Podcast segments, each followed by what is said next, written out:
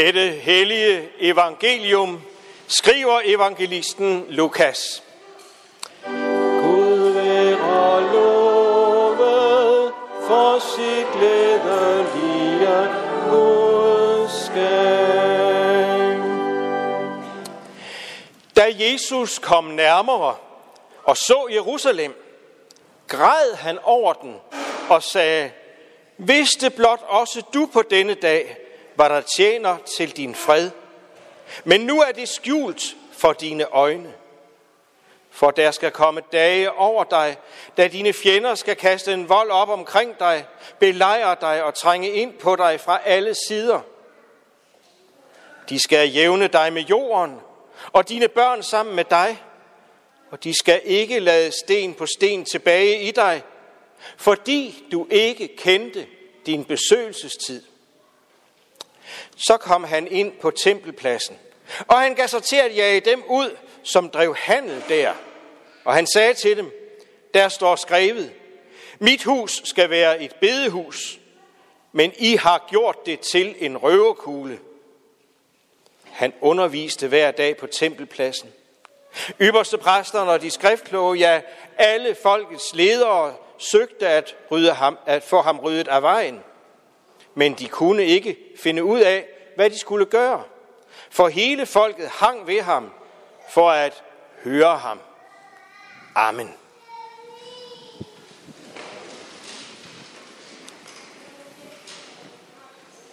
Hellige Fader, hellige du os i din sandhed. Dit ord er sandhed.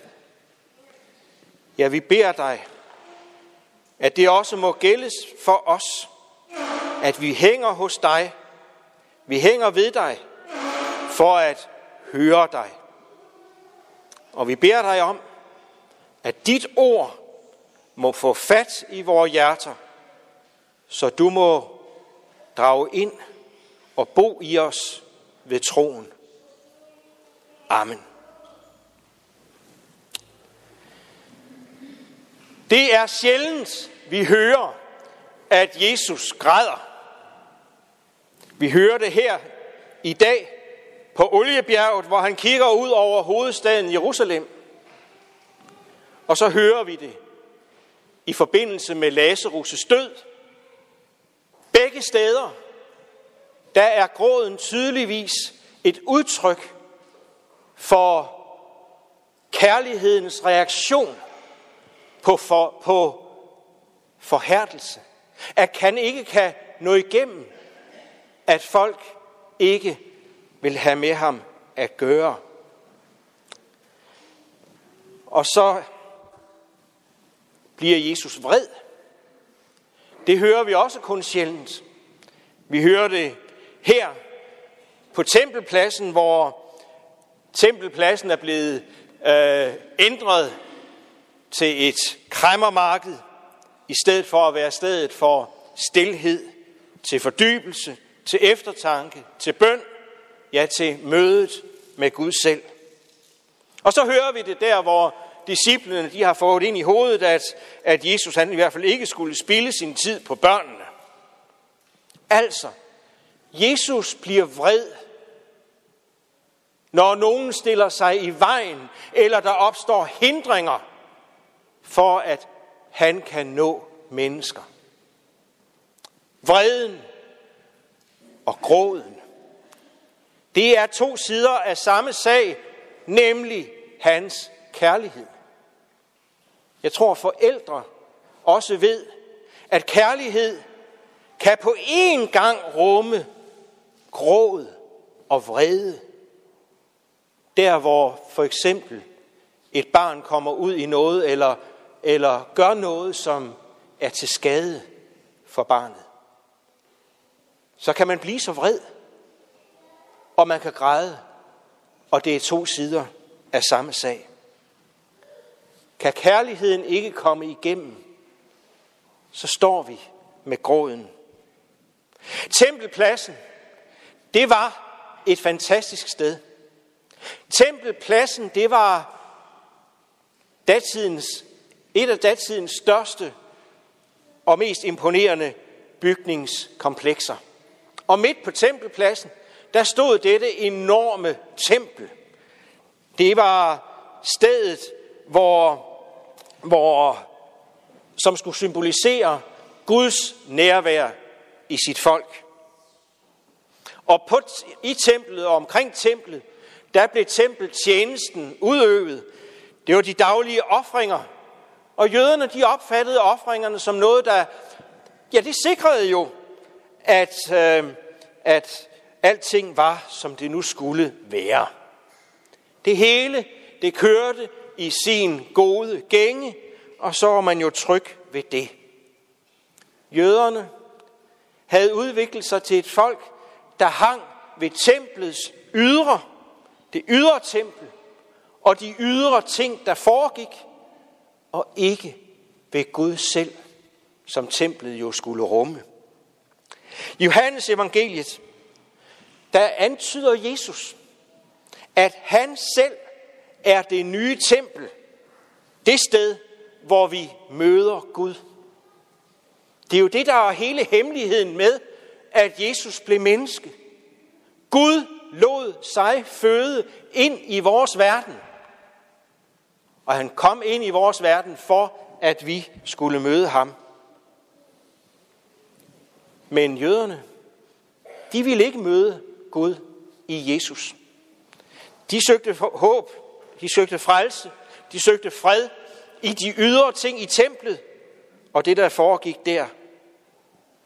Men Jesus kommer altså og siger, jeg er. Jeg er den herre, den mester, den frelser. Jeg er den almægtige, som træder ind i jeres verden for at knytte jer til mig.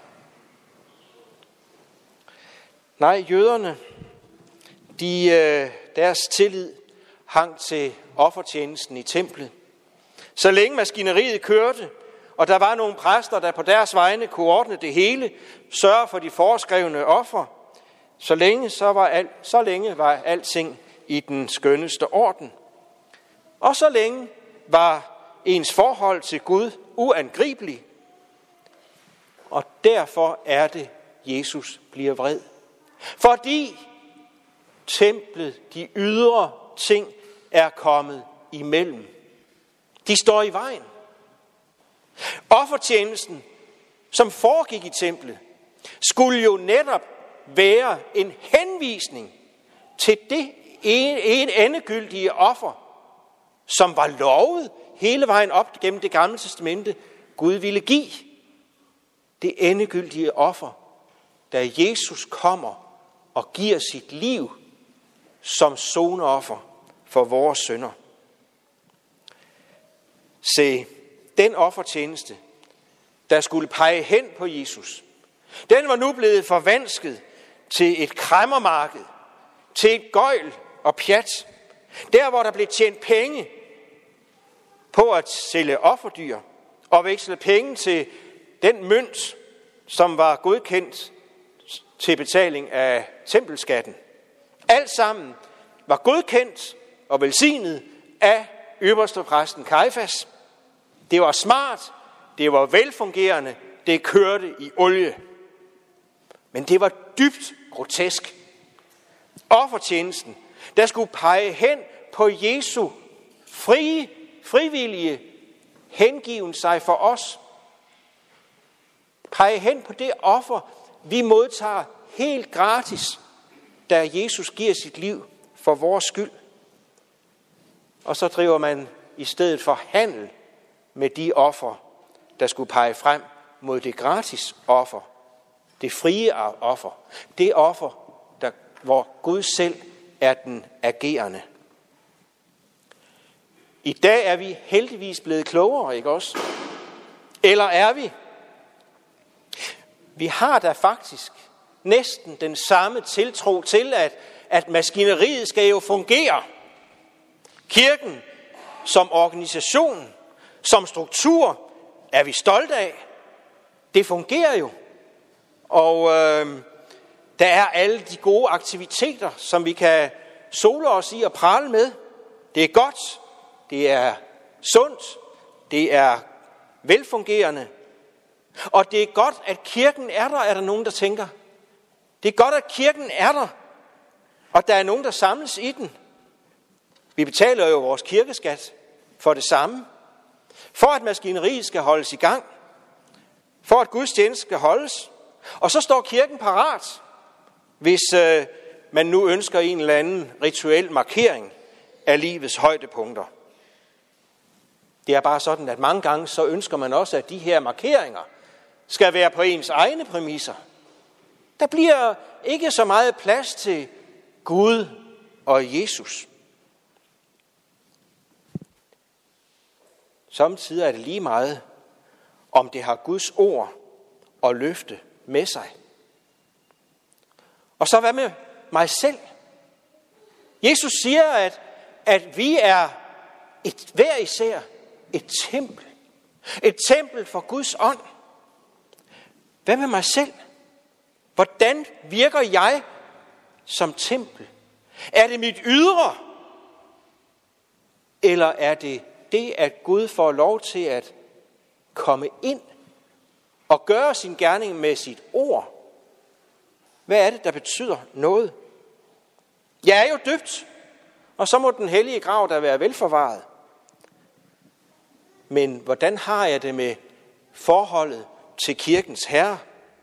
Er det forholdet til det ydre, eller er det ham selv? Er det en personlig relation, hvor han kommer mig i møde og møder mig med sit ord, med sin ånd og gør sin gerning? Er det det, der betyder noget? Mange gange ser vi, hvordan fokus det flyttes fra det centrale, det der skulle være i kirken, nemlig Gud og Guds ord. Det, som jeg skulle rumme i mit tempel, nemlig Jesus, troen. Og så flyttes fokus hen til alt det ydre. Alt det, vi gør og kan. Alt det, vi kan se. Alt det, vi øh, skal yde. Hvordan jeg skal leve op til at være en kristen. Og så kigger jeg på mig selv, og samtidig så må jeg sige, jamen sådan som jeg er, så dur det jo slet ikke. Templet, det styrter sammen. Det er ligesom om, at, at jeg, jeg, jeg fungerer ikke. Jeg lever ikke op til det, som forventes af en kristen. Hvad er det, vi skal fokusere på? Er det det ydre, eller er det Gud selv? I går, vi går i kirke. Går vi i kirke bare for at, at opleve noget? Eller går vi i kirke for at høre? For at sætte os ind under Guds tiltale? Går vi i kirke for at, at se den her fortælling, som præsten han nu er så god til, hvis han er det? Er det ham, der skal underholde os? Og så sidder vi på rækkerne og spiser popcorn. Eller kommer vi i kirke? Fordi vi er menighed. Fordi vi er dem, Gud har kaldet på. Med kirkeklokkerne for eksempel. For at få os ind og møde os med sit ord, sin tiltale. Som menighed, så holder vi Guds tjeneste. Højmessen er menighedens tjeneste. Det er menigheden, der er aktiv. Det er menigheden, der lader lovsangen bølge frem og tilbage. Og så har man valgt en til at lægge stemme til menighedens bøn. Man har valgt en til at forvalte ordet og sakramenterne. Tale til os. Men det er som menighed, vi holder gudstjeneste. Vi er med i den. Det er faktisk derfor, højmessen er en fast størrelse, så man kender den og kan leve i den og være med. Det er vigtigt, at vi er der som menighed. Det er vigtigt, at vi er der som dem, der er kaldet af Gud til at høre. Dem, som Gud vil møde med sit ord. Når Jesus græder over Jerusalem, så er det jo fordi, de har fokus et andet sted. Det er fordi, de ikke kendte deres besøgelsestid, siger han. De kendte ikke deres besøgelsestid. Det bygger på nogle ord, som Zacharias øh, han sang, da han havde fået den lille søn Johannes. Så sagde han, lovet være Herren Israels Gud, for han har besøgt og forløst sit folk. Han har besøgt og forløst sit folk. Det siger han om det Jesus barn, der skal komme. Det siger han, fordi Jesus er Gud selv, der træder ind i vores verden, ikke bare for at forsøge, øh, øh, besøge os, men for at forløse os. For at rense ud, ikke bare i Jerusalems tempel, men i vores tempel, i vores liv. Rense ud i vores kirke. Rense ud der, hvor der er noget, der står ham imod, og som kan fylde ham med gråd eller vrede. Og jeg skal hilse og sige, har du bare en lille smule senderkendelse, så finder du ud af, at der er nok, Jesus kan græde over. Jesus kan blive vred over. Han kom ind i denne her verden for at besøge og forløse sit folk. Det vil sige, han kom for at bære deres synd. Han kom for at tage alt det, som skiller os fra ham, og som holder ham ude. Han kom for at være frelser. Han kom til sit eget, siger Johannes i, sit, i sin indledning. Men så fortsætter han. Men hans egne tog ikke imod ham. Han var jo ellers populær nok. Folket, de hang ved ham, øh, hører vi. For at høre ham, det er jo, det er jo der succes ud over alle grænser. Men de lukkede ham ikke ind.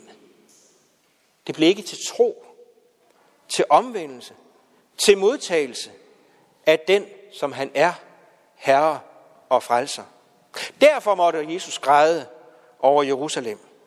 Sådan som kærligheden græder, når den bliver afvist, når kærligheden bliver lukket ud. Og i stedet, så så de på deres eget, det de selv havde bygget op. Nej, Jesu ord, det er besøgelsestid. Besøgelsestid, det er, når Jesu ord, det møder os. Ordet fra Bibelen. Ordet om, at han blev menneske for at bære vores synd. For at give sit liv som sonoffer.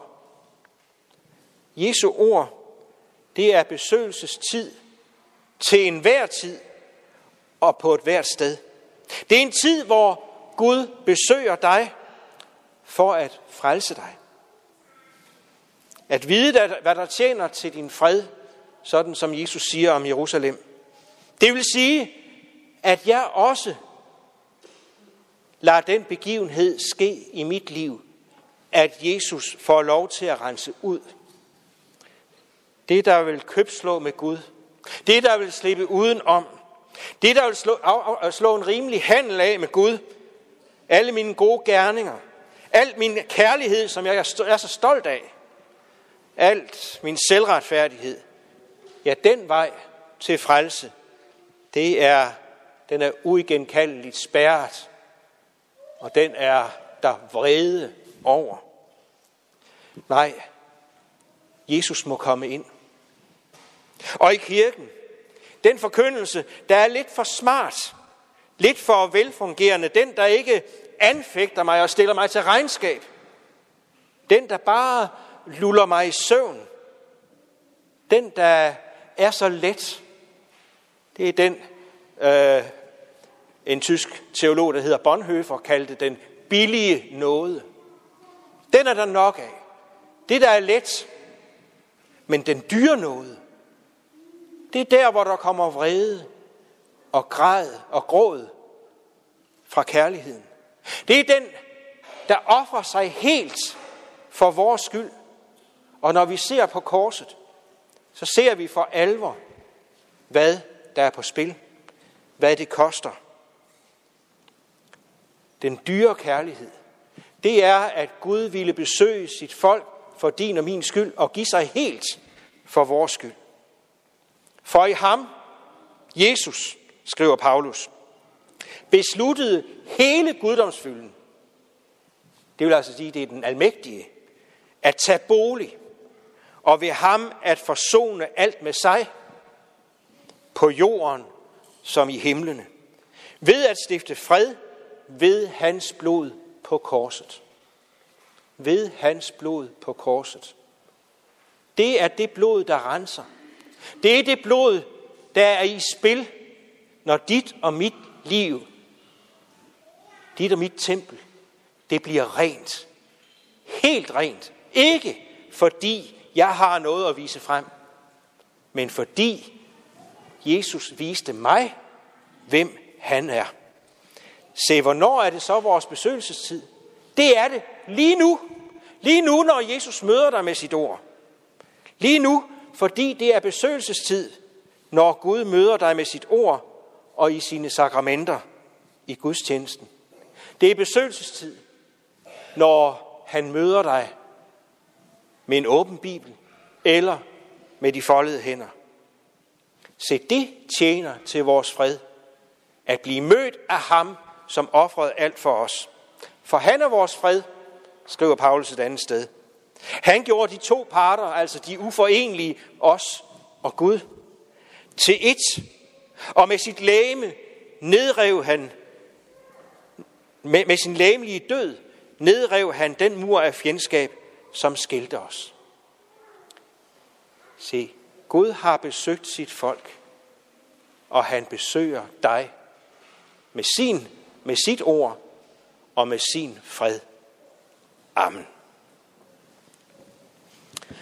Lov og tak og evig ære være dig, vor Gud, Fader, Søn og Helligånd, du som var og er og bliver en sand treenig Gud, højlovet fra første begyndelse, nu og i al evighed. Vi takker dig, vor Herre Jesus Kristus, fordi du kom ind i denne verden, fordi du besøgte dit folk, og du også besøger os. Vi beder dig om, at for os må det være ret besøgelsestid, når vi mødes i kirken.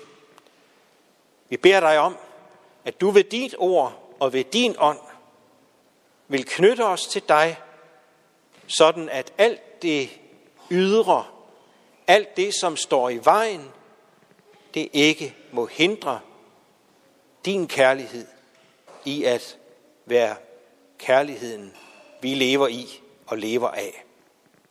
Amen. Og ja, jeg hedder ikke Thomas. Det var egentlig ham, der skulle have haft gudstjenesten. Men øh, han har i stedet for fået lov til at nyde at få en lille datter.